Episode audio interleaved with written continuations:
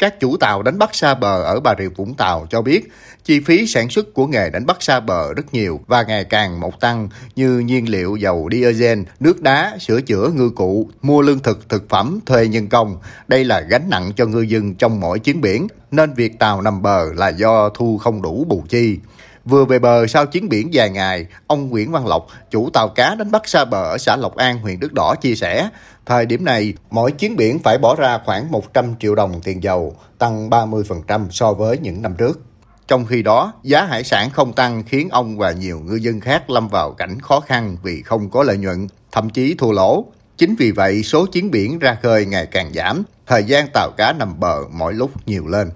Hồi đó một ký mực lớn thì nó từ một trăm tám mươi tới hai trăm ngàn, bây giờ là còn có một trăm tới một trăm mốt ngàn. Còn cá hồi đó đi vô bán thì một ký từ hai mươi tới ba mươi ngàn, bây giờ một ký còn có từ mười ngàn tới chín ngàn thôi, nên không có ăn. Còn dầu thì nó lên quá, chưa tính đá với lại chi phí mỗi cái tăng thêm thêm tính ra một chuyến biển thì tăng thêm tới từ một trăm tới một trăm hai mươi triệu.